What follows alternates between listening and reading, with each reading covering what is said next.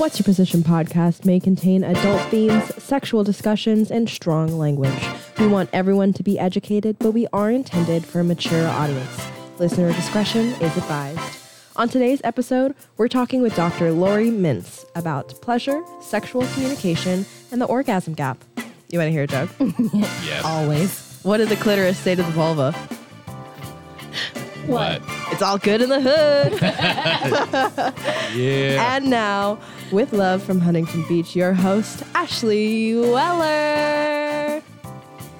Welcome, fellow humans, to another Full Frontal with What's Your Position podcast. I'm joined today by the darling Mia and the husband, Kevin Weller. Hello, humans. Hello. Yo. Yo. Uh, we have an amazing guest on the show today. Uh, Dr. Laurie Mintz is joining us, um, and we are trying a new format out. We're going to do a little chit chat about the guest, and then uh, we're going to play you the, uh, the interview that we did, and then we're going to do a little wrap up um, about the guest. So give us some feedback if you are so inclined to do so. A little bit about Dr. Laurie Mintz before we get into her interview. Um, she is a feminist author, a therapist, a professor, and a guest speaker, and her life's work has been committed to helping people live more authentic, joyful, and sexually satisfying lives. She is a tenured professor at the University of Florida. She teaches human sexuality to thousands of people. Um, she also mentors graduate students in research, helping them find their niche in psychology. She's published over 50 research articles in the academic field and six chapters in different various academic books. She is also the author of two extremely popular books, both written with the aim of empowering women sexually. The first one that she published was called A Tired Woman's Guide to Passionate Sex How to Reclaim Your Desire and Reignite Your Relationship. And the other book, the one that we're focusing on today, is called Becoming Cliterate Why Orgasm Equality Matters and How to Get It. And she did a lot of research on uh, a, a phenomenon that she has coined the orgasm gap. Husband Kevin Weller, you were not present for the interview with I was not. Dr. Mintz. You were at a work event, which is excused. You're excused. Thank you. Uh, you're welcome. What do you think the orgasm gap is? Uh, it's the kind of like the disparity between male and female orgasms during intercourse. Okay. Um, how big do you think it is? Phrasing. Between like who? Like hetero male and hetero female? Yeah. Like 28%. Okay. Um, this leads me to my stat of the day. It's my stat of the day. Ooh. It's my stat of the day. I know that you can't see me. It's my stat of the day. We're all dancing. Yeah, we're all dancing. Every time this song plays, I just move in my chair because it's such a good vibe. The stat that we're going to discuss right now is the disparity between masturbation and penetrative sex. Resulting in orgasm. resulting in orgasm. Okay. So it is widely known that men orgasm pretty commonly. Right. They're all hovering in the 90th percentile, whether it be from solo sex, masturbation, um, sex with their female partners in long term relationships, sex with their female partners in one time casual hookups, uh, sex in friends with benefits, or sex in a um, bisexual or gay relationship. Men orgasm, people with penises orgasm 90% and above Yeah. in almost all of those categories. When we look at a person with a vulva and a clitoris, uh, those percentages are stark. It's insane. Like I learned a lot today. So from, did I. From our time, I with learned Laurie. so much from Dr. her. Mintz. Dr. Mintz. Uh, Laurie, we love her. Um, in first time hookups, people with vulvas orgasm less than 30% of the time. Yeah. In long term relationships, people with vulvas orgasm about 65% of the time. That's what I was going for. Yeah. That answer. Yep. You were close. Yeah. when people with vulvas masturbate, how off, what is the percentage of women who come regularly from masturbation? And how long does it take them to get to orgasm on average? And I would like husband Kevin Weller to guess first. Um, what percentage of women orgasm from masturbation? 89%, And how long does it take on average? two to five minutes. Okay. Well, I know the answer to this question because we talked about it. You do. So you're not allowed to answer, Okay. unfortunately. we, already, we already know the answer to this question, and it is in the segment that you're yeah. Mm-hmm. about to hear. Please make sure that you go to that. It, blew my mind. It blew my fucking mind. This actually Like, might be a good way to do it, like me not listening Yeah. to part of it. Just, like, you, you figure out Keeping you like in the dark. and just yeah, I'll just fire off some like random stuff, and then you guys can listen and see how I do. I just think that it is fascinating the the absolute obsession we have with male pleasure in our society and how much focus is placed on ejaculation and on orgasm in general. Mm-hmm. I try to make it clear to people and to my students that orgasm should never be the end goal. That should be a prize, a cherry on top. It doesn't have to be the reason that you have sex. Right. Sex is about so much more than orgasm. Orgasms are fantastic. I love them. They make your entire body feel like you're fucking high. I would Yeah. I mean it's just a great feeling. Your body contracts, you have all these like pulsations everywhere. You your brain kind of goes fuzzy for a minute. You're just sort of floating in this little cloud of joy and mm-hmm. and your body's releasing all the happy chemicals. all the happy chemicals and it's You'll have your, a great night's sleep. God, from your head from your head to your toes. Anxiety goes away. Anxiety is gone for It's a great. second. It's really great. I highly recommend orgasms to everybody. Highly recommend. highly. I would I prescribe, prescribe. orgasms yeah, if prescribe possible. those. yeah, Laurie is somebody who I have admired for a very long time. Um, I read her book, uh, and then when I started teaching human sexuality, I assigned her book in class, and I told her. Um, this I, I have students that come up to me um, both male and female and thank me for assigning this book. And it's always interesting to me when the men come up to me and talk to me about this book because i think it really shifts something in their brain about how to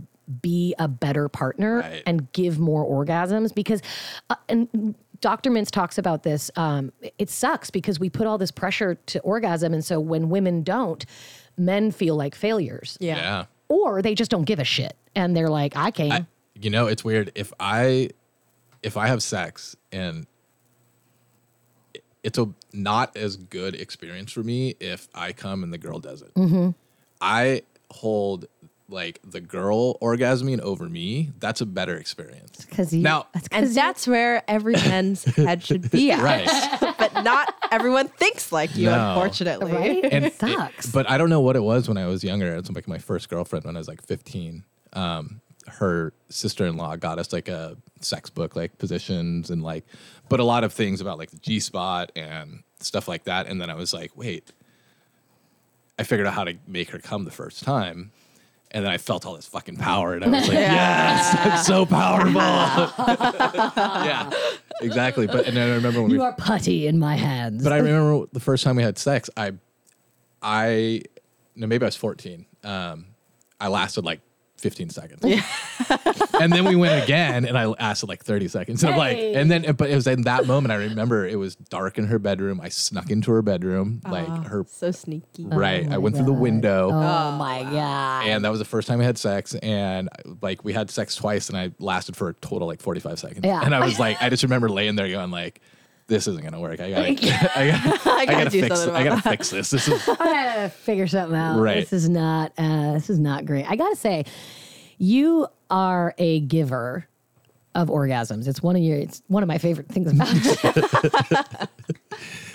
I try. I uh, I may have disclosed uh, in the interview Oh. a, a little bit about um, just your absolute joy in giving orgasms. It's I talked about compersion and about how um, you just really enjoy giving people pleasure, and I think that if both parties are focused on making sure the other person's pleasure is achieved, I feel like you have a much more cohesive sexual experience Right. when one person goes in thinking, well, I'm going to come, so that's all that matters. Like, or if one person goes in thinking, I'm not going to come, so I guess it doesn't matter. Yeah. Right? Like, if, Yeah. if both of you are focused on the other person's pleasure, then no one's pleasure gets overlooked. Right. Yeah.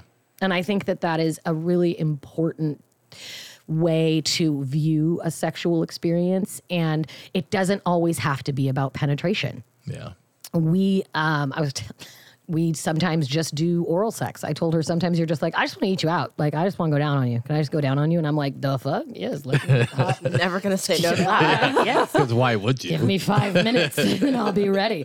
But like, if you really get down to the nu- the nuts and bolts, uh, it, it really is about making sure that your partner is pleasured. And I think that that is where the orgasm gap lives: is that we don't prioritize women's pleasure a lot of the time. Um, so we're going to take a quick break um, and we're going to give you this incredible interview with Dr. Laurie Mintz. Um, where we discuss vibrators, we discuss uh, masturbation, we discuss discuss religion uh, and religious um, what'd she call it? Religious shame? No, spiritual Oh, abuse Yes, that. spiritual abuse. Um, we also talk a little bit about the difference between intercourse and sex and how they should be separated. They are not one and the same. And then we talk about our stats on orgasms. Um, come right back. We've got Laurie on the other side of this break.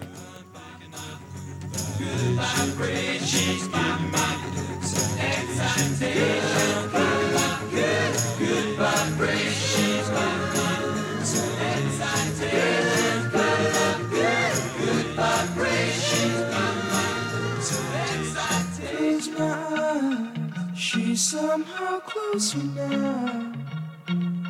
Softly smile, I know she must be kind.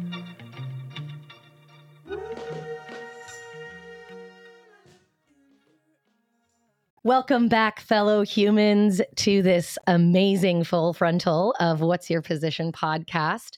We are being joined right now by sex therapist Dr. Laurie Mintz, who is a feminist author, therapist, professor, and public speaker. Her life's work has been committed to helping people live more authentic, meaningful, joyful, and sexually satisfying lives through the art of science and psychology. Welcome, Dr. Mintz. How are you? I am so excited to be here. Thank you Thank for you. having me on your You show. so welcome. I I learned of your book um, through a colleague of mine at Chapman, Dave, um, and he suggested that not only do I read this book.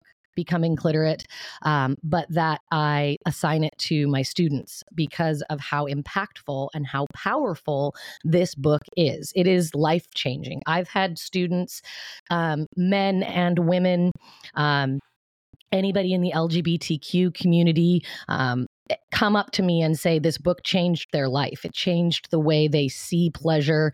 It changed the way they um, treat themselves and their partners. Uh, they've given the book to people as gifts. Uh, your book, Becoming Cliterate, is I, I hope that you understand the impact um, and the power that it has because it is one of the most well written, friendly, um, easy to read, and yet so full of information books about sexuality. It's very approachable. So, anyone uh, who isn't necessarily um, comfortable with sex or comfortable with talking about sex, this book is so welcoming and uh, and it's so easy to read. I, I just absolutely love it. So thank you for writing it. First of Yeah. all. Uh, Well- how did you how did you decide what was the brainchild around starting a, a book about the clitoris and uh, the, the clitoris the clitoris and um, and how how to be more open and more understanding of pleasure what was your driving force Well, first of all, thank you for those kind words. I just have to say, like, I'm just, my heart is beating fast. I'm overflowing with joy. So thank you because I wrote it to help people. So when I Yeah. hear that it has, it just warms my heart.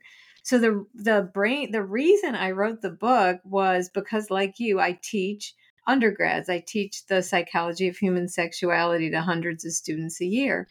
And I was the first year I taught that class, which was, I think, about 2011, because I moved universities. And part of why I moved was to teach this class.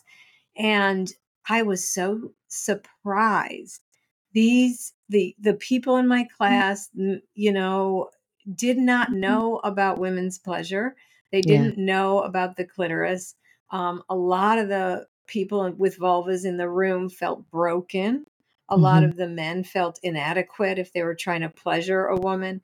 And I'm older, I'm in my 60s. So I grew up sort of when everybody knew about the clitoris. Really, there was like a little period of time where that was true. And um, Just a little. just a little, it kind of, the knowledge comes and goes. Just a And- blip, and then somebody was like, "Wait, they're learning about the clitoris. Stop Shut it down. Shut it down. Stop this madness." Exactly. let's put more images of women having wild and fabulous orgasms from penetration alone get you know Yeah. So How fast can we make women come in two Right. seconds? Apparently, exactly with no warm up and Mm. just a penis and so Yep. so i was just like wow a whole body of knowledge has been lost to this generation and i actually started calling them at the time the most misinformed generation about sex ever Mm. even because I, and they agreed. I was like, you have sexual images all around you, so you think you know things, but it's false. And point. so I I know. I started teaching a lot about the orgasm gap, about the vulva anatomy, about orgasm, about pleasure, and I would get about vibrators. I and I just sort of retooled the class to be a little more self-helpy in a sense and um, I would get notes, like lovely notes, like I no longer feel broken thanks to your class. I'm orgasmic. Thanks to your class, my girlfriend's orgasmic. And I thought, this just cannot stay in my classroom. My classroom can't be the only group of people who don't know this. So that's when I got the idea. I better like I want to put it out there in the Spread world. Spread the word. yes. Spread the labia and spread, and spread the word. I love that. Can I steal that? You can steal it, take it. Sometimes these little brain pops come in my head, and people are like, "Can I take that?" I'm like, "Absolutely, it's yours. You Oh have my it." gosh. I'll Spread always the labia spread Spread the the word. labia. Yeah. Uh, I wanted to talk to you a little bit about you mentioned vibrators and masturbation, and I think that you're not uh, you you are absolutely hitting the nail on the clitoris. There is legitimately a lack of knowledge about self pleasure, um, and I do. I think I'm like channeling you um, when I teach because I do a lot of education about masturbation, um, about anatomy. I do a quiz before I teach. I, before anyone meets me, I send them a little um, a survey and I ask them, What do you want to learn about? And I list like 18 lesson plans that I have pre made. And anatomy is inevitably the last one. It's like nobody wants to learn about anatomy. And so I come into the first day of class and I teach them anatomy. Yeah, yeah. ha, suckers. you're, learn, you're learning, you're learning all about the body, and you're welcome, by the way. Like, but I think that we have a generation of two, I think two generations. I think Hmm. my generation, um, and then also Gen Z, I think Gen X and or Gen Y or millennials or whatever you want to call them, and Gen Z are really unfortunate because of abstinence only education in this country. And I think that they took away this idea of here's how to masturbate, here's what a vibrator is, and now vibrators are like sent in discreet boxes. I know. and if you go into a sex store, I remember the first time I the first time I went into a sex store was with my now husband because he was flabbergasted that I had never owned a vibrator. didn't know that. Yeah, Kevin took me, husband Kevin Weller, who is normally on the show. Um, he took me to buy my first vibrator, and it was pink, and we called it the Captain. And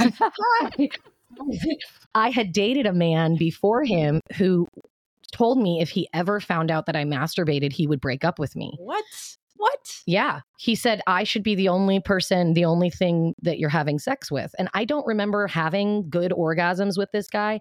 And my husband now gives me mind blowing orgasms and knows exactly where my clitoris is. And I think that by introducing toys and vibrators and masturbation, we really can expand our knowledge of our bodies, um, but also we can show our partners what we like.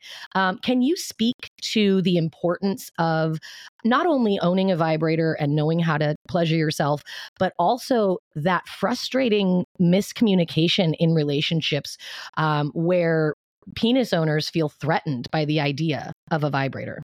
Yeah. Oh my gosh. I, I just resonate with everything you say. And I'm, I don't know who dumped who, but he was no good. I'm glad you have husband Kevin Weller now who Me gives- too. Yeah.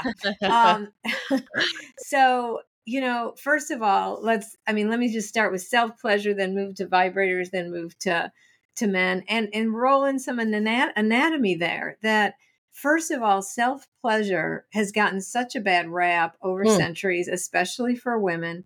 But when I'm a sex therapist, and the most empirically or scientifically supported technique to help a woman learn to orgasm is sending her home with instructions to masturbate. It is, it is, it's science. Mhm. And, you know, because every woman's vulva is, has the nerve endings are just a little bit different. Everybody needs something different. Every woman's vulva has a different um, space between the clitoris and the vaginal opening. And isn't Yes. there some science? I'm almost positive you taught me this that there is a correlation between the distance between the clitoris and the vaginal opening that is related to whether or not a woman can orgasm from penetration. Yeah, exactly. Because the, I mean, first of all, only anywhere between four and 18% of women orgasm from just penetration. It's not where the clitoris is, but people whose clitoral hood and glands are closer, they actually measure it to the urethra. Don't ask me why, rather than the vagina. But that that distance is is predictive of being able to orgasm during penetration, which makes sense because a thrusting penis in a vagina is n- if it the farther away it is, the less likely it's to move the the hood and the lips. Um, Mhm.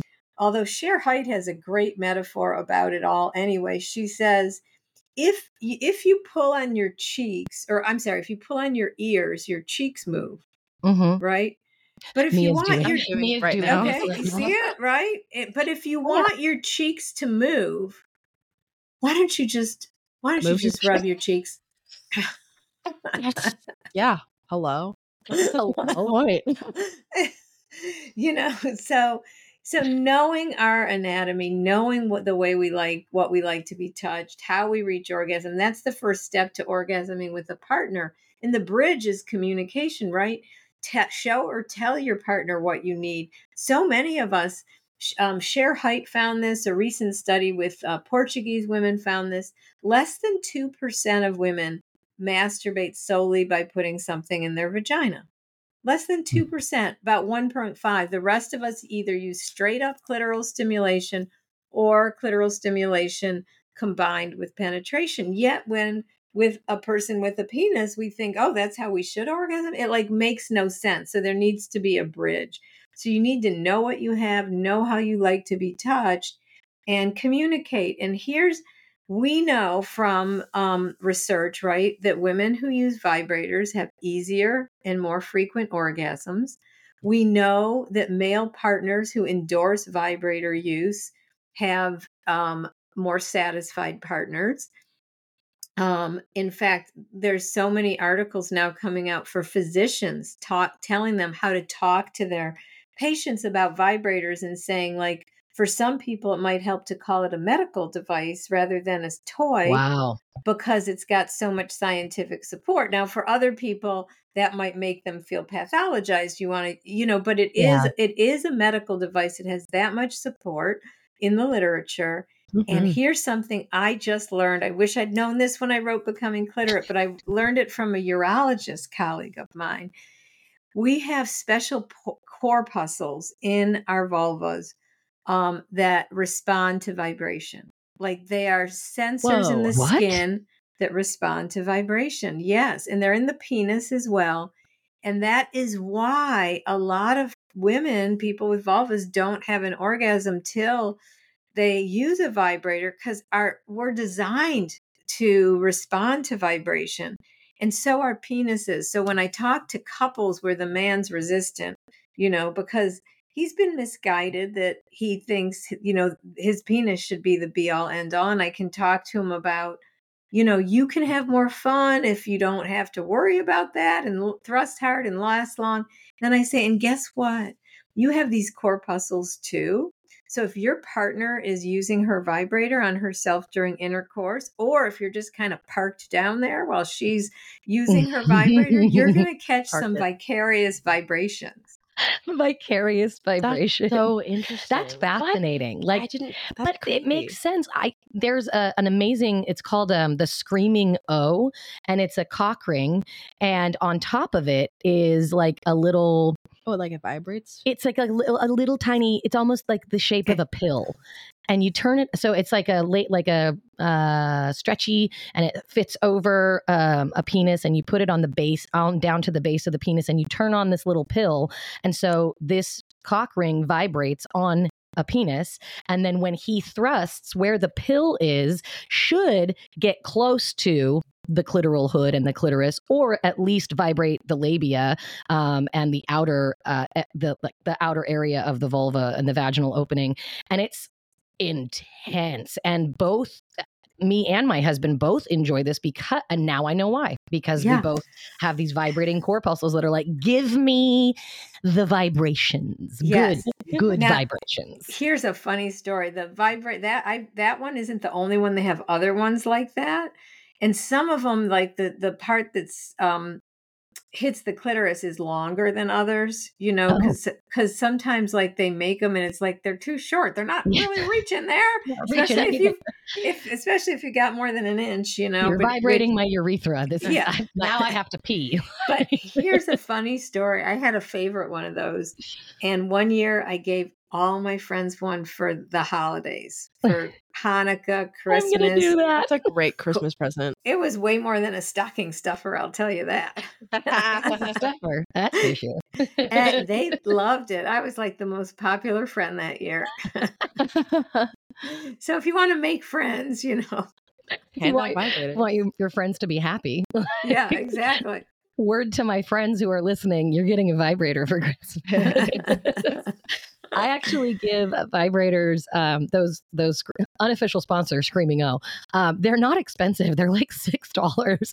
They don't last very long, and you can't change the battery. So once it's Oh, done, it's done. Oh, it's Wow. okay. It's like a disposable. It is, yeah. It's like a disposable vibrator. But uh, I buy like six at the beginning of the semester, and then I have contests throughout the class, and they can choose a Starbucks card because I don't want to assume Right, right. that anyone.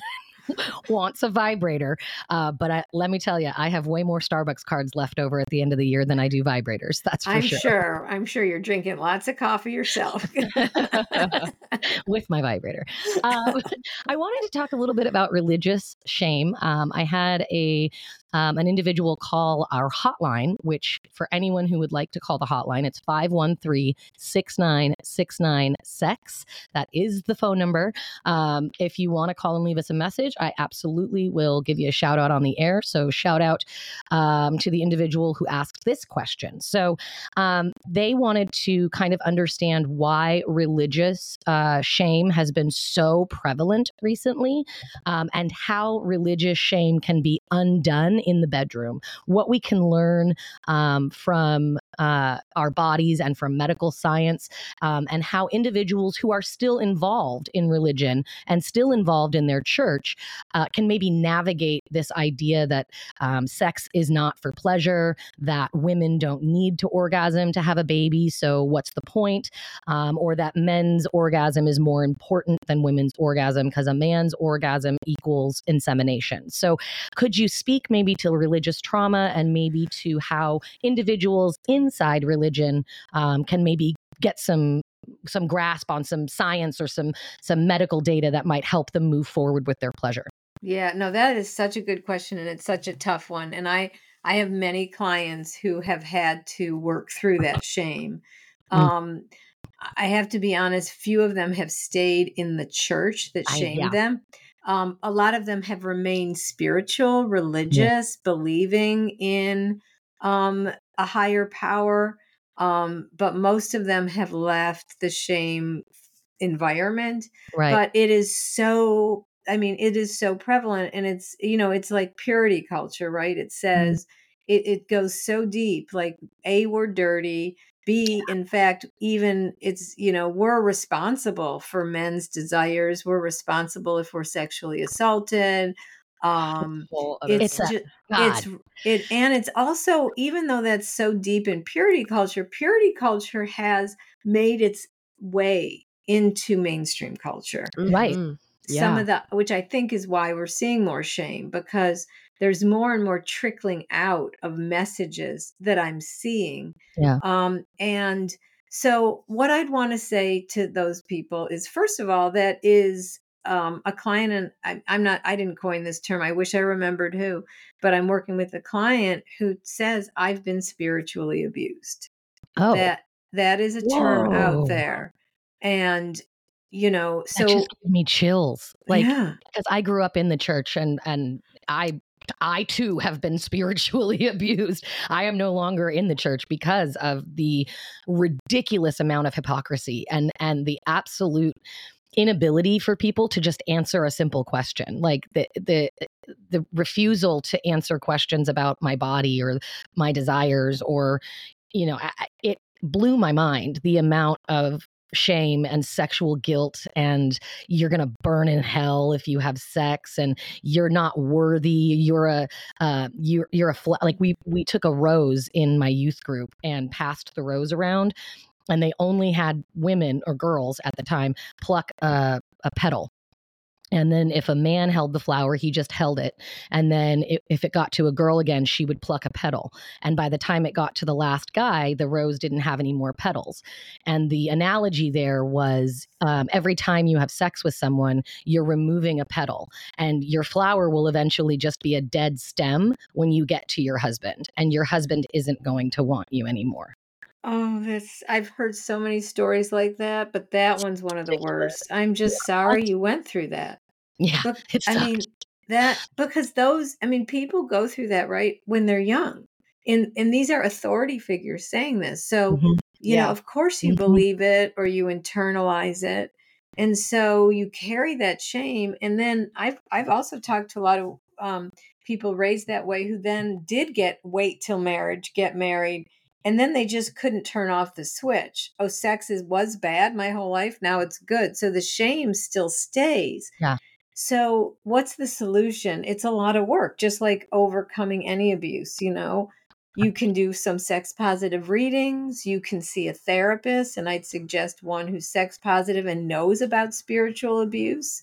Um, you can, there is a great, I not, there's a wonderful woman online. I don't know if you've heard of Rev Bev no, yeah oh gosh you gotta you gotta google rev bev She's got a youtube channel and rev bev is an ordained minister who basically debunks all the sex negativity and talks about how this stuff that we learn isn't even in the bible for example she's got videos about how the bible isn't against self-pleasure She's got one video where she's dressed up in like a whip and a chain talking about oh my god, I love that. um, with her cross on.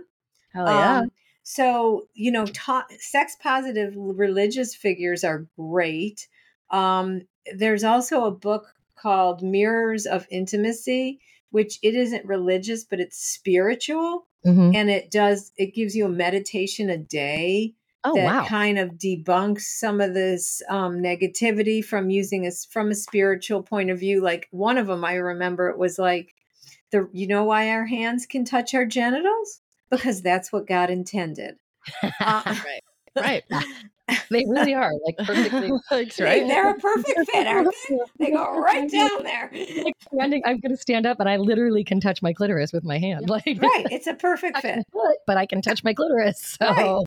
so so the that kind of thing also sometimes what helps people is understanding that you know not all religions believe the same thing so how do you Mhm. ex- how do you explain the this fact right you know for example you know i'm going to go off and if you want to edit this part out absolutely not. We don't Okay. edit here at What's Your Okay. Position. We- Okay. We don't. We do not. okay so abortion for example Uh-huh.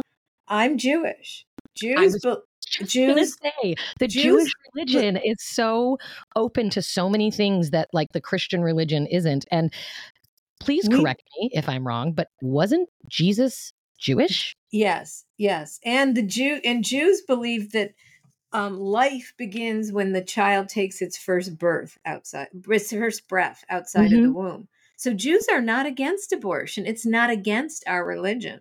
Right. So sort of finding and not all um not all that's just one example. Not all religions are against masturbation. Right. Um so also like kind of talking to people like you know how can so many different people have different beliefs that could open the idea that there isn't one right way, there isn't one truth. Right. Um, unless someone wants to choose to believe we're right and everybody else is wrong, which, which is part of the is asinine. Like Yeah. you can believe whatever you want to believe, but please understand that other people believe other things, and that is okay. Like that, Yeah. I, it it fascinates me when I get into arguments with people about religion, and I'm like, you know that we came to this country to escape religious perse- persecution, and now you're persecuting people for their beliefs. And just because you believe one thing does not mean the whole rest of the country has to believe that thing. There is such a thing as separation of church and state, or there used to be. there used um, to be. Doesn't seem to be going that way anymore, unfortunately. Uh, and I think that what I think what you're speaking to is is so important to remember um, to ex- exit your echo chamber, to exit your comfort zone. Um, really go out and discuss topics with people who are in a different religion than you, or who aren't religious at all, um, or who have had a different upbringing or um, different education. It's really important to expose yourself to different ideas so that you can continue to learn and grow and become a better person. If you are stuck in one place with one group of people for your whole life, you will never learn anything new. Yeah. And it's, I just, it's so important to me to i love sharing like different i i assign my students media i don't necessarily assign textbooks so i assign your book I assign Justin Lehmiller's book about fantasies, and then I assign podcasts and I assign movies. And now I'm going to assign Rev Bev and Yeah. her YouTube videos. Absolutely. She's incredible. but it She really is- just helps them like come out of like their and they're in college. So you know they they lived at home. So they lived in an echo chamber their entire life. And now they're in this new city this new state this new college this new country. And i want them to be exposed to as much information as possible. Um, and i think that that what you're speaking to is is so important. Yeah, and it, it really it is shame is the enemy of sexual pleasure. And you know, we you know, back to science. Science can tell you that. You cannot have pleasure if you're up in your head feeling bad about yourself. Yeah. Science can tell you that masturbation is physically and psychologically healthy. please It- can you list some benefits of masturbation Yes. Uh, so, first of all, it teaches us about our bodies, which is psychologically helpful because then we can, um, you know, know what gives us pleasure. Masturbation induced orgasms release the same feel good chemicals as partner induced orgasms. So, we sleep better. We Mhm. feel a sense of peace and calm. Mm-hmm. Um, it's really good for vaginal health um because it keeps the muscles you know tight and not tight but you know in use and in use and- you don't want atrophy in any muscle right so it, it does that um there's some evidence it's good for bowel and bladder health oh um yeah it's supposed to be good f- there's some evidence it's good for skin health Wow, these are new things that I didn't know. immune health Mm-hmm. um you know there's uh the in my first book i have a whole chapter on the the health benefits of sex and they they include these masturbation ones and there was a um there was a white paper by planned parenthood many years ago and it went through every single study showing health benefits of sex now there's been more since then but it's it's a fabulous paper if you want to really deep dive into all the health benefits of orgasm yeah. yeah Yeah. I love I, I love telling um, everybody on this podcast who's listened knows that I'm a huge, huge proponent of masturbation. We love masturbation here at What's Your Position. Uh, we love uh, oxytocin, we love dopamine, and we love serotonin. So um, all of those things are released when you masturbate, and they are the happy chemicals. And we want more of these chemicals. And uh, you know, when you have an orgasm, and that's that's another frustrating thing. So um, there are some people listening to this show who have never had an orgasm. Um, can you give us some statistics on uh, the orgasm gap? So, when people are having orgasms, who they are, and when people are not having orgasms, and who they are. Oh yeah, that that's awesome. I would love to tell you that. Um, so the orgasm gap is the consistent finding in the psychological literature that when cisgender women get it on with cisgender men, the women are having fewer orgasms than the men. For the first study that found this um, was said 39% of women versus 91% of men always or usually orgasm during a sexual encounter. That's insane. Yeah, 39% of women versus 91% of men. And when we're Yeah. talking about cisgender, just for the listener who may not know, that means you identify with the gender you were assigned at birth. So if you were born with a vulva and the doctor said, this is a girl, and you grow up and you're like, I'm a girl. And then you grow up and you're like, I'm a woman. You are a cisgendered woman. Same goes for men. So if you're born with a penis and a doctor says you're a boy and you grow up and say, I'm a boy, and you grow up and say, I'm a man, you're a cisgendered man. The uh, uh, the the difference of that would be if you were born with a vulva and a doctor said you're a girl, and you grow up and you say, actually, no, I'm not. I'm a boy, and then you grow up and you say, I'm a man. That would make you a trans man because you're tr- transitioning from the gender that you were assigned Mhm. at birth. So, just to deconstruct that piece you. of Yeah. information, um, but also because it's, I I think it's a mind blowing amount of people don't understand. So, you said the original literature said this. Has there So- been recent findings? Huge. Yes, huge. Oh. So more findings find that that get like that study didn't ask the context of the sex. We now know the orgasm gap is the largest in hookup sex. It's oh, massive, oh, massive. That makes Like, sense. What is it? Uh, fifth, well, I did a study that was 59% of men versus 10% of women. That's uh, laughable. I'm sorry. Uh, 59% of men orgasm in a first time hookup uh, in a yep. and Why- then 10% 10% of women. of women. Yep. And then it gets smaller in friends and benefits. It gets smaller in relationship sex, but it rarely closes altogether. It only Mm. closes under some circumstances. And that's when, in addition to intercourse, um, or instead of intercourse, there's oral sex, manual stimulation, vibrators, deep kissing, um, all of that. But Is it lot- different? Is it different ahead. across different relationships? So, like heterosexual women versus lesbian I'm women. getting there. Yay! Good question. so a lot of people say, oh, well, the orgasm gap is because women's bodies are difficult or elusive to make orgasm. Well, two other gaps tell us this isn't true. First, when women pleasure themselves, 95% reach orgasm easily Yeah. and in four Wow. minutes, which is the In exact four minutes. which is the exact amount of time it generally takes men to reach orgasm during masturbation. I have a hilarious story. That's yeah. I was explaining to some coworkers, me and Mia were telling some coworkers at happy hour yesterday that we were doing this podcast and we said, Oh, we're doing a podcast on the orgasm gap. And everybody at the table was like, The fuck is an orgasm gap? Nobody's heard of it. And. I was like, let me explain it to you. and then I told them what you just said that typically it takes a person with a penis four minutes to have an orgasm. And one guy sitting at the table goes, Who the fuck is out here lasting four minutes? He's like, that's, a long time. Damn.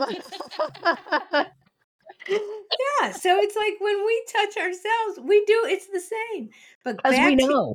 yeah, and back to your sexual orientation question, there's been a lot of studies that show that for men it doesn't matter your your orgasm rate is the same whether you're bisexual, heterosexual or gay.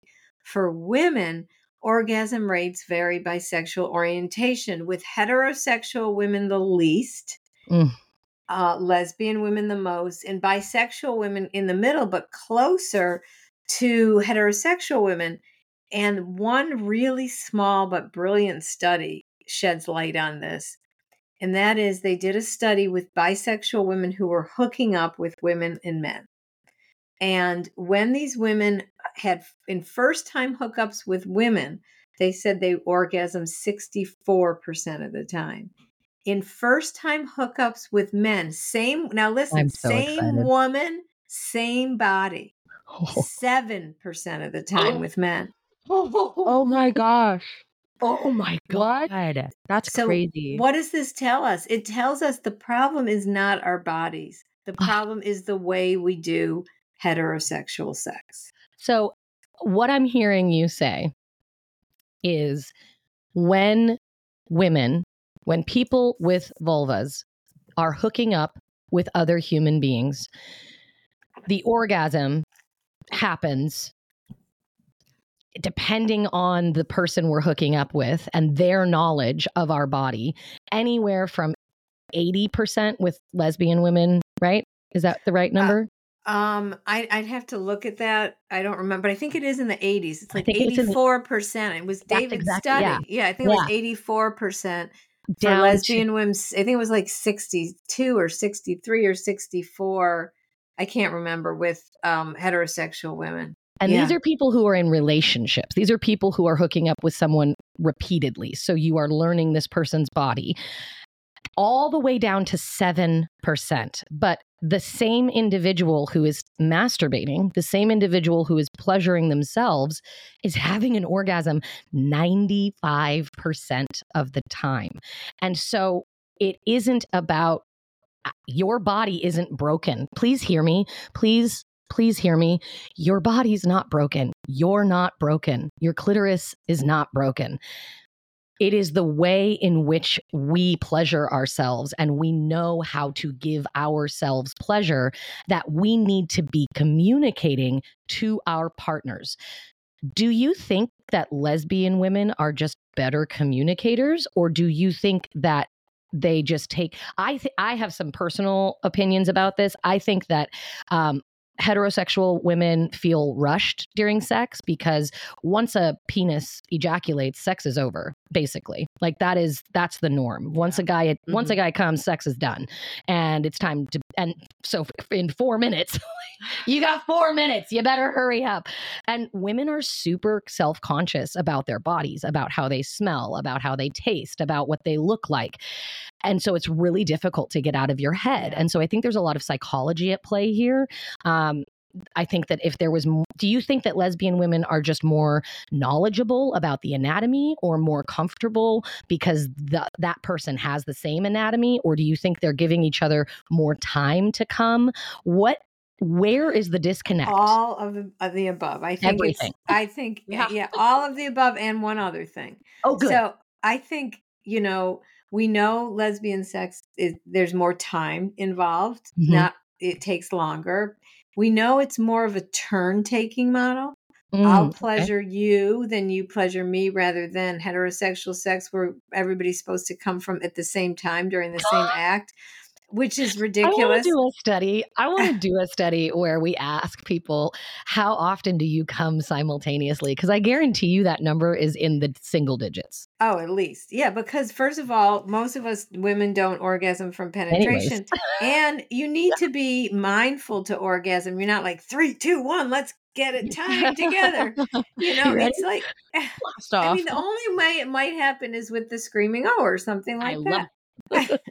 And then the other thing is so I think I also don't think it's just because you have the same anatomy that you know what to do. I think since you have the same anatomy, you know you need to ask that person what they want Mhm. um because you need to be asked. Mhm. And I also think it's because in lesbian sex, penetration is only included if it enhances one person's pleasure. Right. In heterosexual sex, we revolve the entire act around that. Yeah. I want to touch upon foreplay um, because you had said something once that kind of changed my life. I'm not going to lie. Um, you came and spoke to a class of mine, um, and you said foreplay. Sh- you said some. It was like for we should abolish foreplay. Why is this? Why are we using oral sex as like an appetizer when Yeah. it could be the whole meal? Like, why are we only? Why is penetrative sex the main course every single time? And that I changed how I had sex after you said I'm in my 40s and I changed how I have sex after you said this to my class. So, can you please talk about Yeah, the I- bullshit idea of foreplay? Yeah, and it goes along with the bullshit use of the term sex and intercourse as if they're one and the same. You know, like so we use sex and intercourse simultaneously, like they're the same thing. Interchangeably. Yeah. interchangeably. Thank you. And then we use foreplay as just a lead up. That means the foreplay before the main event, the Mhm. foreplay.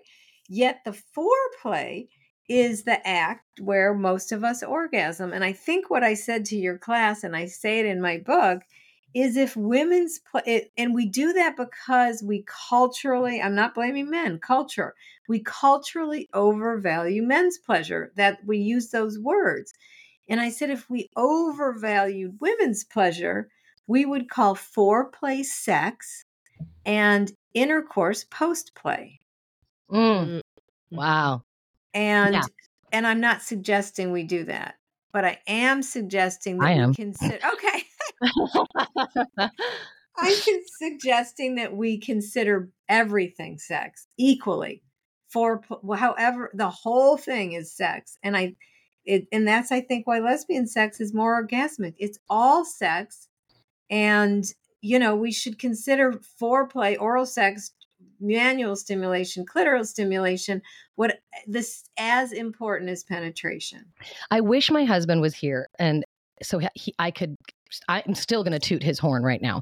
He that man will be like, "Hey, can I just go down on you? Like you don't have to do anything. I just really feel like giving you oral sex." And I'm like, yeah. And in the middle of it, he'll come up and be like, he'll tell me how everything is wonderful and that, and take your time. And this is so fun. And I'm having the best time down here. Don't rush yourself. Like, it, I- don't even know how to be more grateful for this person. I joke with him. We, we've been together for 18 years. And I joke when people are like, oh wow what uh, you know what what keeps you together for so long? I'm like this man is the best fuck i've ever had. Like i i would never Locked it down. never let hi- as soon as the man gave me an orgasm i'm like i'm wifing you up immediately. And we've gone through ups and downs and i joke that every time we're in a down i'm like yeah but his dick is great. Like his oral game is on point ashley. Maybe stick it out. Because and he focuses on pleasure. It is and not everyone is built the same but it he is someone who enjoys watching people be pleasured and so have you heard of the term compersion I haven't. oh god do i get to teach Oh my god. Oh, oh my god i'm gonna Please do. I'm a little nervous. Okay. So, Persian is a term. Um, I'm not sure who coined it, but Joli Hamilton, Dr. Joli Hamilton, who is on our podcast talking about um, consensual non monogamy, it is a term that is used in the consensual non monogamy community. But I think that it is a term that we can apply to other areas of life that are not necessarily about swinging or swapping or um, polyamory. Compersion is the idea that you derive pleasure from watching someone else get pleasure.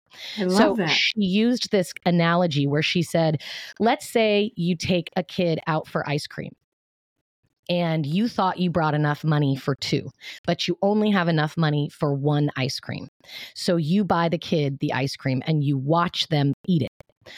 You might be jealous that they're eating an ice cream on a hot day and that you don't get to have any of that ice cream. Or you may feel intense joy and intense pleasure knowing that this person is enjoying an ice cream cone because of you and because you are giving them the ice cream that you could have bought for yourself. If you put that in terms of a relationship, um, in in the sense in the consensual non monogamy community, compersion is used because sometimes it's difficult for people to watch their partner have sex with someone else. But people who enjoy compersion really have this intense satisfaction from seeing their partner enjoy themselves or get pleasure from someone else. But I think that we could also use the term compersion when talking about sex. And you don't always have to have both people come. You don't always, orgasm doesn't have to be the end game. It can just be about experiencing pleasure and watching your partner experience that pleasure because of you. So if you just go into sex and say, I'm just going to manually stimulate you um, with a vibrator and with my hand, and when we're done, we're done. And it's not about me. Today is about you. Or taking turns, like you said, I'm going to make you feel good and then you can make me feel good. And I think that compersion can be utilized in heterosexual relationships that don't have that that non-monogamous component. Oh, I love that. And I I think, you know, you it's, it's I'm going to give um, your husband the clitoris seal of approval. oh my God, He's gonna be so- stoked. he's gonna be so happy. I want to buy him a trophy that's like should. I was actually thinking of doing merchandise that said like clitoris Yeah. seal of approval, like a hat for guys, Yeah. you know? yes. Um, I've also thought of like a dating app where you can, you know, I, I think someone is doing something like this, but like where you can only like the men can only be on it if they're like a deemed cliterate, you know? Oh Um, my gosh. Take this competency test first. Here, uh, I Do you understand where the clitoris is? point to the clitoris Point on a map. clitoris. and I love the idea of compersion. And you know, I I also I've been married 38 years, and I cannot. Yeah, ups and downs. Like marriage is hard, Yeah. you know. But I can also say my husband is quite cliterate as well. I would fucking hope so. Yeah. Jeez. Yeah, He's a no great kidding. teacher. no kidding, right?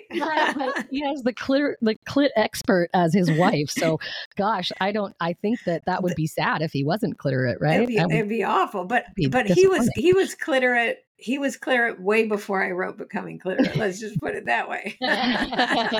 Get it?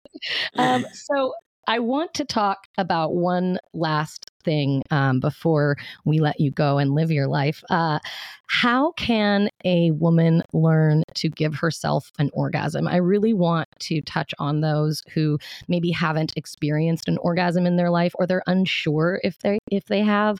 What are some tips that you have um, or some exercises that you give people um, to help them become orgasmic?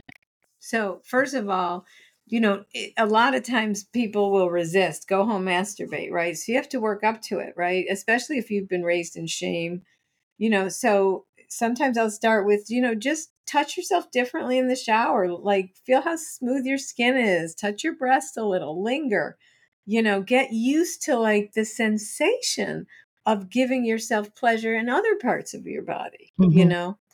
Um, also, um, to decrease shame, I might send someone home with instructions to either watch OMG Yes, which is uh, videos um, you can find online, a whole series of them um, about how women pleasure themselves. They have season one, which is inter- external, season two, which is internal, season three, which is about toys. But start with season one or get on Betty Dodson's uh, website, dodsonandross.com.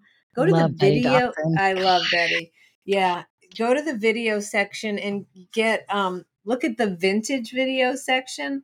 There's ones called Celebrating Orgasm and it's it's Betty teaching women to pleasure themselves. So get comfortable, not porn, these are educational and they'll show you things. And then just take your time. Don't set the goal to orgasm. Get some lubricant. Vulvas aren't meant to be touched dry. Put some on yourself on the outside of your vulva. Use your hands. Touch yourself in different ways. See what you like. Um, try a vibrator. Don't set the goal to orgasm. Just, you know, just enjoy yourself. And if you're having trouble, there's things you can do. Maybe fantasize. And in fantasy, anything goes. We know this from Justin Lehmiller's work, right? Mhm. We like most him. of us Mhm. have like fantasies that we feel ashamed of, but they're ones other people are having.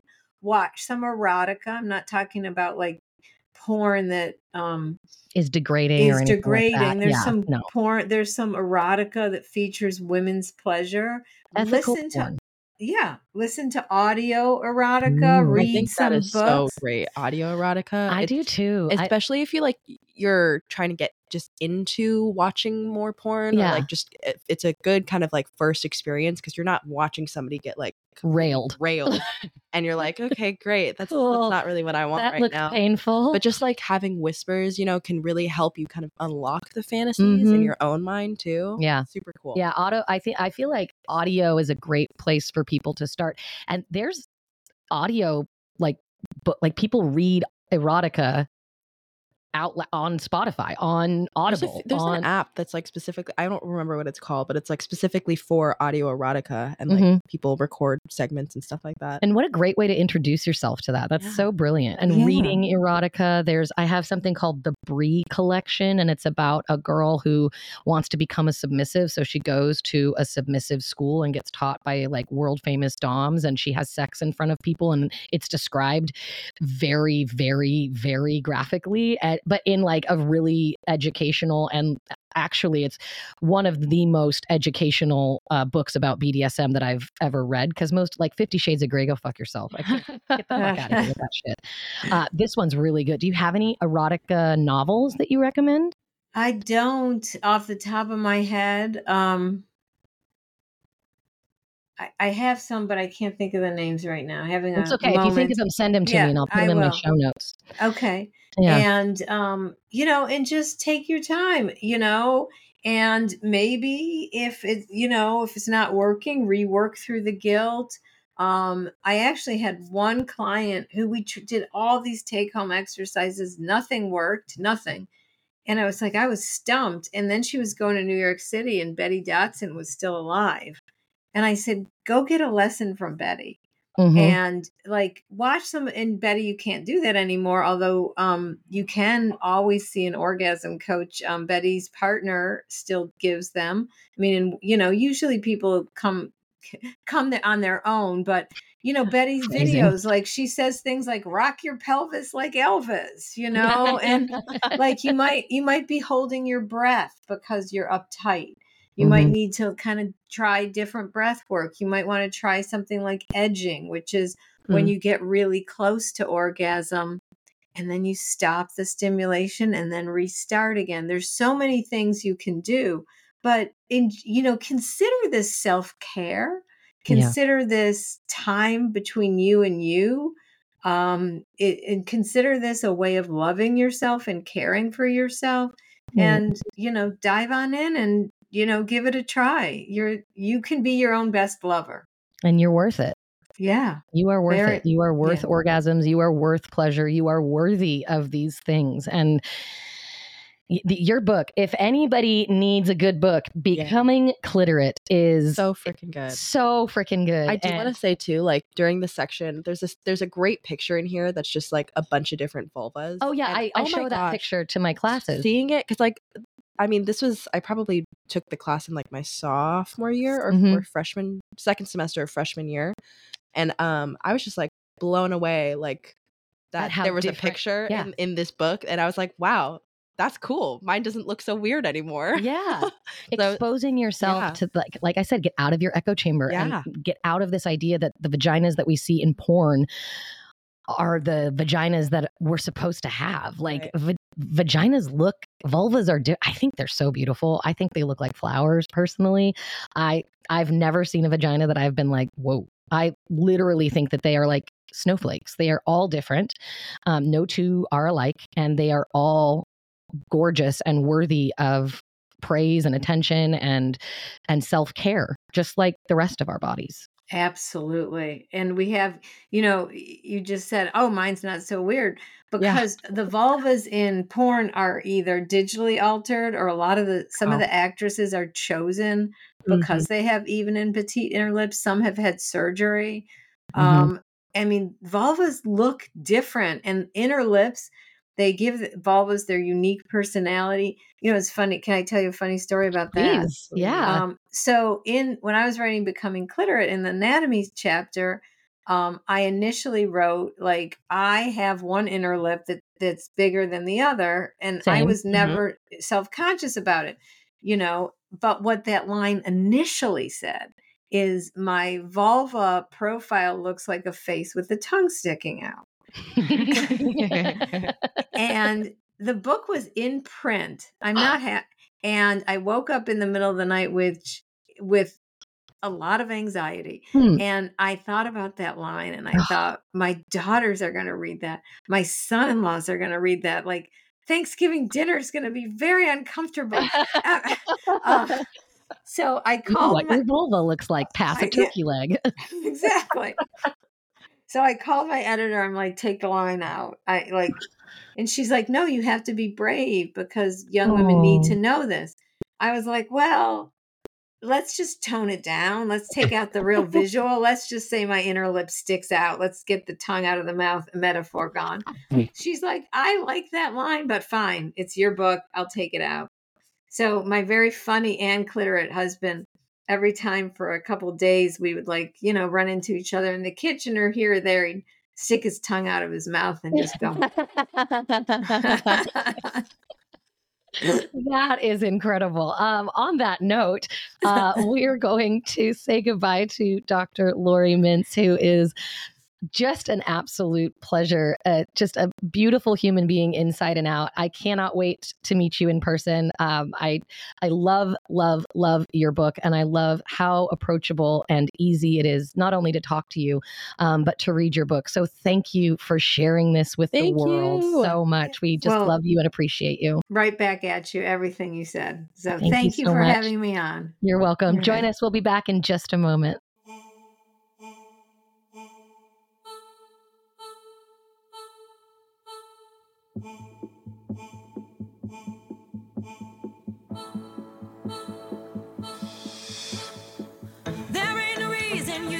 Should be alone tonight, yeah, baby. Tonight, yeah, baby. I got a reason that you should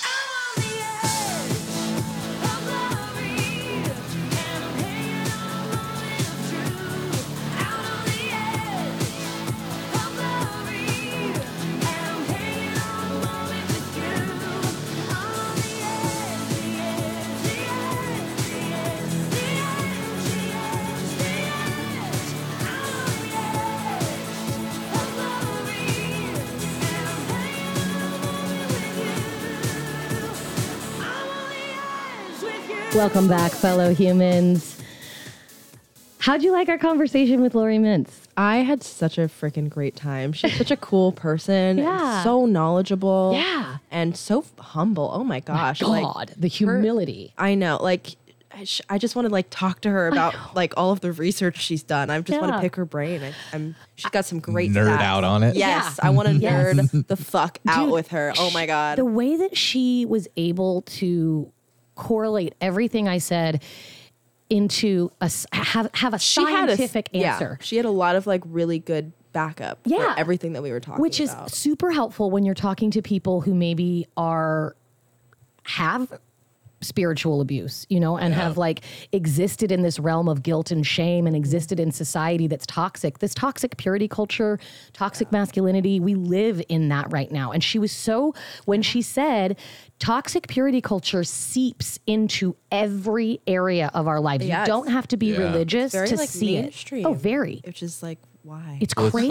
like everybody's so guilty about sex. yeah. Everybody. I was telling her about the first time we went into uh, a s the first time I went to a sex store was with you, and you bought me my first vibrator. That's when she gave you the the stamp of clitoris approval. Gonna get hats or something. Yeah. She was super I sad she didn't get to meet you. So uh, well, I'm sure there'll be another time in the future. I'm sure she's actually coming um, out here in the spring to speak in person in our class. Oh, heck so yeah. I know. I cried when she told me. I literally, I- Literally I, cried. welled up. I welled up with tears. I was very excited. Okay. Um, I really also think that that um, what she was talking about when it comes to how to orgasm was really important. Mm-hmm. So I wanted to give you a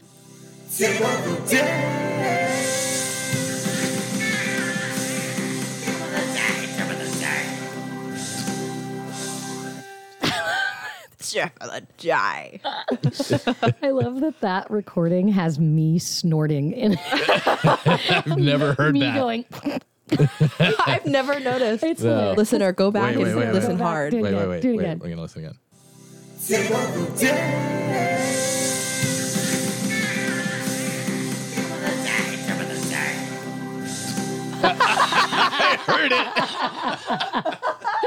Yeah, That's all. It's because it's the funniest fucking sound Yeah, bite you ever. can't unhear You that. can't- I know Wow. Every time I hear it now, I'm gonna be like listening for it. I got it. Okay. Yeah. So good. in her book becoming cliterate she has a chapter on how you can um, be better about having an org how you can learn to have an orgasm so for the orgasmless um, individuals which there are many there are many women there are many people with vulvas who have never had an orgasm That is wild. Um, it is crazy, and and it's it's not them. It No, they are yeah. medically and and by the way, I'll go ahead. I'm going to give the tip of the day, but then I'm going to tell you the stat. So, um, if you have never had an orgasm, here are some pointers, some tips that Dr. Laurie Mintz suggests. One, check in with yourself. Are you feeling guilty about pleasuring yourself? Reread the first part of this chapter if so.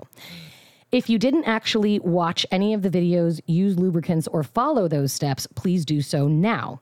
Invest in Betty Dodson videos or season one of Oh My God, Yes to see the real women masturbate. Take out a mirror and look at yourself.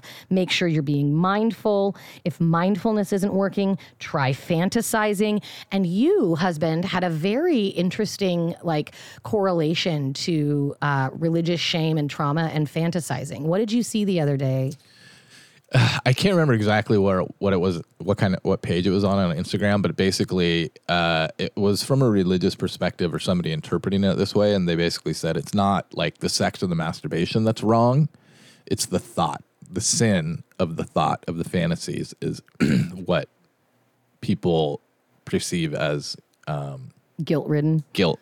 ridden. Yeah. So like, thought. fantasizing about having sex with someone of the same gender, right? Or Right. fantasizing about having sex with multiple people, which according to Justin Lehmiller is the number one fantasy Mm. Yeah. One in the world, Yeah. right? And so if you fantasize about that and then or fantasizing about having sex with someone who's not your partner. Yeah. Oh, the So gui- just just like the, guilt. the dirty thoughts of it all is the bad part. dirty. Yeah. And you even said it that they're dirty. They're why are they dirty? Like what are you Yeah. are you I don't in know. mud? Yeah, Are why in is mud? that? Are you are you fantasizing about dirt? I'm, I mean, but yeah, I mean that that's that I mean that's crazy the the guilt that you will Mm-hmm. feel and you're like, okay, it's not like what you're fantasizing about is like bad or illegal. it's not hurting It's anybody no- else. It's a Right. fantasy. Yeah. But you still feel that little twinge of like, oh God, I can't believe I thought about that. Right. Right. But fantasies are a great way to get yourself into an orgasm state of mind. So, in order to help you get to the point of orgasm, she has a couple of other tips. Inhale as you rock your pelvis up and exhale as you rock your pelvis down. Breathe deeply through your nose and your mouth. Um, and some women like to breathe deeply and imagine that they are exhaling the air through their genitals. Pant in short, rhythmic gasps. Hold your breath for several seconds at a time or for as long as you can until your orgasm approaches. Work on your pelvic floor muscles. Um, rock your hips while you pleasure yourself. Move around. Also, see what happens when you lay still. Switch up your legs position, open them, butterfly them, put one knee up, put one knee down. Change the angle of your uh, of your masturbation by adding a pillow underneath your bottom. Uh, try another position. Lie on your stomach. A lot of women have um, sleep orgasms, and it's because they're on their stomach and their hand hits their clitoris while they're asleep, and they may actually start having these rhythmic movements while they're sleeping. Wow. we should have, if we can find a female that has corgasms on, that'd be great. Oh, that would be amazing. that? Oh, please, please tell her. So a corgasm is Oh, uh, like from exercise exercising. induced. Yeah. I've seen those on TikTok. And they- yeah, there's yeah. like a specific exercise you can do. and it's like, a lot of women it's have it when usually they like do leg sit-ups. lift. Yeah. yeah, yeah, yeah. Or like Sit-ups. the leg lift one is right. what I saw. So, um, there, I think they said it's like between 10 and 12% of women can have them. Oh, interesting. And they don't, and obviously they don't, you, c- you don't know, but Right, then they'll until go you- in to do some sort of ab, like ab workout where they're doing like leg lift, Mm-hmm. and, you know, core obviously. And then all of a sudden it's like, oh, what the fuck is going on? What is going on? And also try edging. Thank you, Lady Gaga. Um, edging is an excellent way to build an orgasm, see what it feels like in your body as the orgasm is starting to build, and then pull back and give yourself a couple deep breaths and then come back to it and see if you can't get yourself to that peak again and then pull back. Edging is a great tip for anyone, doesn't matter what your genitals are. Edging is a fantastic way to um, increase the uh, frequency of orgasms, increase the length of the orgasms, increase the intensity of the orgasms. Um, and it's also a great way, really, to learn about how they feel in your body, where they start um, having different types of orgasms, internal versus external, or a combined type. Uh, so, really great, great tips in this book um, for orgasms. So, the stat of the day was that over uh, most men um, most men have orgasms 90% of the time regardless of who their partner is they are just coming all over the place everywhere Everywhere. Good for us. good for you good for you uh, Women, on the other hand, have a difficult time in a partnered situation. So, in lesbian relationships, women on average will orgasm about 88% of the time. In heterosexual relationships with a long term partner, women will orgasm about 64% of the time. In first time hookups, women will orgasm about, what'd she say, 13% of the time? Yeah, or it's something? low. It's a 13? very low number. Se- I think I think she said seven. I think it was seven. I think it was seven percent of the time she said that women Dude, that's orgasm. wild. When women masturbate, they orgasm ninety five percent of the Oh time, Oh, shit. Okay. and Wow. it takes them four minutes. Oh, so I was I was kind of You were very of close, on Yeah, that, for close. sure. Wait, can I, can I ask both of you guys a personal question about masturbation? No, we don't talk about personal stuff on this podcast. Never. ever at all. Can I? Uh, Of course you can. Yeah, go for it. okay. Uh, and I mean, it just for the listener, and just people out there. um, I'll go first. Okay, when you masturbate, what percentage of the time do you watch porn, v, uh, versus just use your imagination? Okay. Fantasize. I would also add to that what percentage of the time do I use a toy versus my hand? I mean, if you want to split it up that much, but I just I'm just curious about the fantasy Mm. versus porn Okay. and why. Okay. So I just say, for me, it's very very low on the fantasize, or, you know, fantasizing. You only do it when you have to, right? Like when you Yeah. can't use. Well, yeah, I mean, there's a couple other reasons, but yeah, I mean, maybe like five percent of the time. The rest of the time, is porn Why? because it's much much easier. It takes much less time. Interesting. But I noticed at points in my life when I focused on fantasizing, Uh-huh. when I masturbated, it was a much easier time to orgasm. Uh huh. So I think it's just if you don't use it, You lose it. kind of lose it, right? Because but because porn is so Have so you ever easy. thought about like taking a porn break and going back to the catalog in your head and seeing if you can do it? I mean, I sometimes go like two or three weeks without masturbating, but I've never. Without masturbating? Yeah, Really? yeah, I can tell you off air. Anyway, No, it I, it's um yeah no it's kind of just like challenge myself. I'm like I can do it. Okay. That's Stop. good. Just stop. Yeah, Cold turkey. yeah, cold turkey. Wow. Wow. Yeah. Cold sausage. Yeah, cold sausage. He gets very Spit sad. everywhere. Sausage. Mia, what is your percentage of porn versus Um, fantasy? I feel like a majority of the time it's fantasy. Um, Yeah, I think it's then- completely different for women. I Yeah. think it's flipped. I mean, it's not like I have anything against porn, um, but if I'm just like, I'll usually try fantasy Yeah. first, and if it's not working, then I'm like, but I really just want to like orgasm, Yeah. then I'm like, fuck it, I'm just gonna watch some porn. Yeah. Yeah, help me get there. Yeah, right. Because it's it's Yeah. like an easy button. Also, like It is. normally I masturbate in the shower, and I can't you bring my phone in the shower. So Location, location, location. Location. Yeah. Yeah. No, that makes sense. yeah, What is your uh, electric or acoustic? my vibrator is waterproof. Oh. Okay, so you're you're a vibrator Yeah. kind of a girl. yeah, uh, yeah. So I'd say like 50-50. Okay. I just like if I have more time, I'll use my vibrator because then I have to like you know go clean it afterward, mm-hmm, and, like put mm-hmm. it put it away. Like, mm-hmm. I just Yeah. use my hands. It's so it's like a lot faster. Yeah. And you're in the shower. You're just like, yeah. I'm like, well, we're already here. We're already Yo, here. dude, I just killed two birds with one stone. Exactly. Took a shower and rubbed one out. I feel great and clean, and Right. like all refreshed. I feel like really accomplished after I do that. yeah, you're like, I'm ready to Look at what tackle the I've done day. for the And I day. came. Yeah. Yeah, Yeah, I did that. pat myself on the back. yeah. Uh, I would say I'm 50 50 porn and fantasy. And I actually did this the other day. I was trying to fantasize and I got really close. And then I, I don't know what happened. I did, I lost it. So I was like, fuck it. I'll just watch porn. Like, Right. I'll just, I'm No, the- right yeah, there. the I'm visual right helps there. kinda like- yeah. Can I ask you guys another question? Do you think, okay, so like I said, mine's like 95% of the time I'm watching porn. Mm-hmm. It's because it's much easier for me. You're also a visual learner too. Um, Yeah, And so I think right. we were actually talking with Dr. Mintz about different types of, of things that you can use to help you masturbate. Auto erotica, Yeah. like Yeah. listening to someone, Yeah. um, or reading erotica. Some people are better when there's like a, a, like like letters in front of them and learn better that way. Yeah. Um, looking at pictures, so like any sort of uh, like erotic art could also be a tool for people, especially people who don't just want to dive headfirst into like gangbangs on porn. Like it might be a lot easier to like hear someone read and then he caressed Do her. you, do you think, and I think uh, I should have said this earlier, but I was going to say I think women fantasize much more than men when it comes to porn. Uh-huh. I don't know what the actual stat is, or, you know, I'm sure if you looked it up, you'd find Mm. it. But Sure, Justin knows. Yeah. Right. but I'm just wondering if it's because of like the shame around women's sex that they wouldn't use porn as often, or is it just because Oh, no. women, you know, because I feel like I can tell you exactly what it is. Okay. So right now, um, Pornhub is a wealth of knowledge, and they use their powers for good sometimes, and Right. they put out some of the most Oh, snap. comprehensive research on Yeah. pornography. Who's using it? What's being searched? What's the most popular term Oh, by state, that's by so country? cool. It's very fucking cool.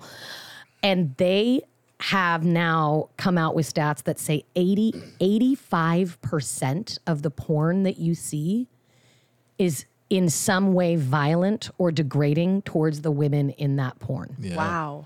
There is degradation. stat again? 85% of the Yeah. porn that you see has some sort of violent I mean, that's under- anything and from like a slap or a hair pull Mm-hmm. Choke, or gag. Right. tears. So are these Yeah. like things that people are when they're going and searching for a video, they're using these key terms? They could, but even if you're just looking for anal penetration, Uh-huh. you still might see them pull her hair. You still might see them Slap slap, her her. Wow, Yeah. Right? okay. So I think that for for me personally, I don't enjoy watching straight porn because it looks painful.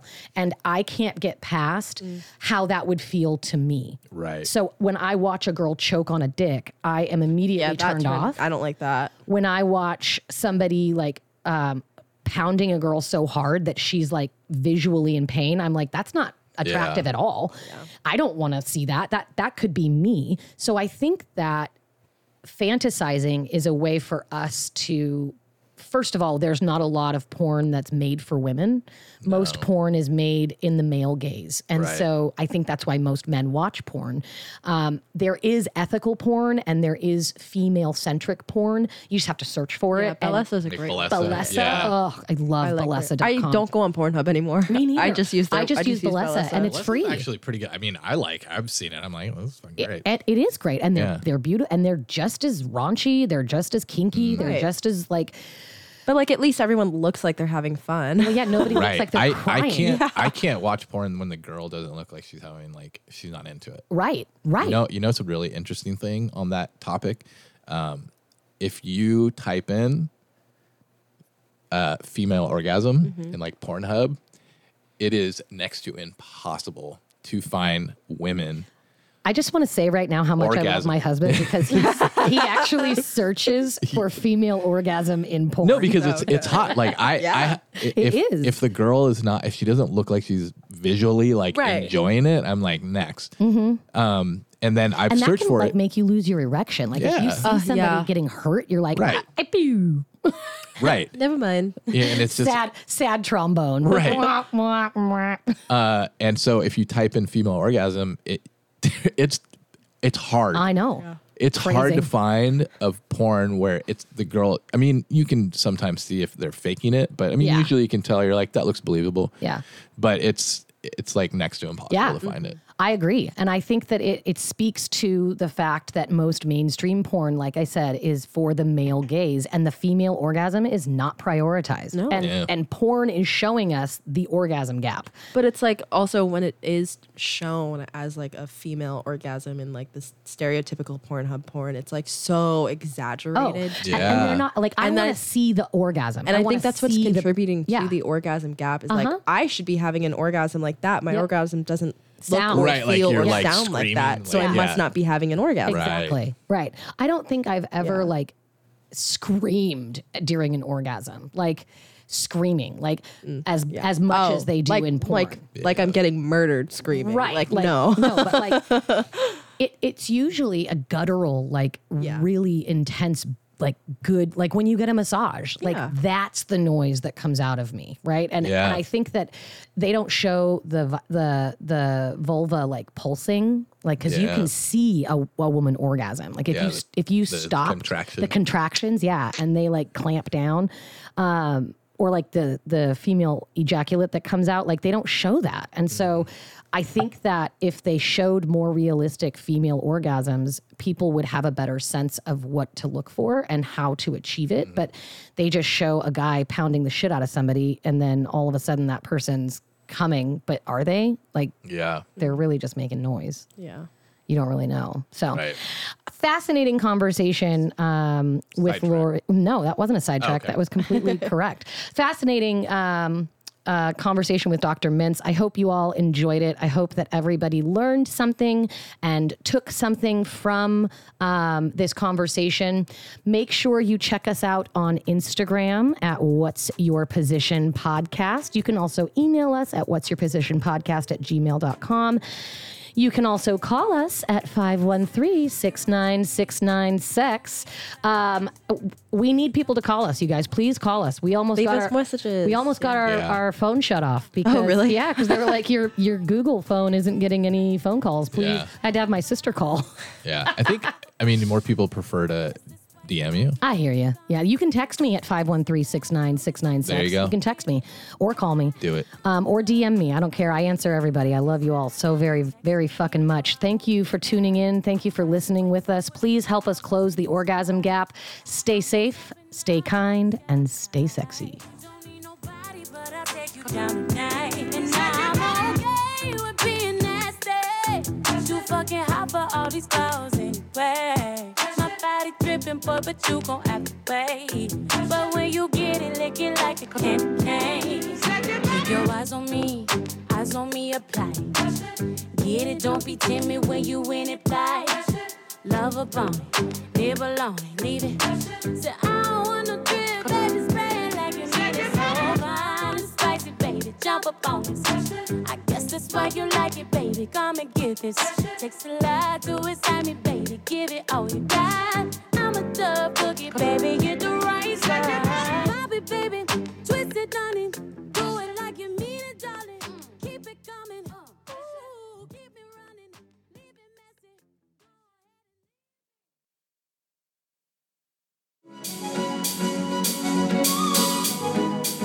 What's Your Position podcast represents the opinions of Ashley Weller and her guests. The content here should not be taken as medical advice and is intended for education and entertainment purposes only. Views and opinions expressed in the podcast are our own and do not represent that of our places of work. While we make every effort to ensure the information we are sharing is accurate, we welcome any comments, suggestions, or correction of error. Stay safe, stay kind, and stay sexy.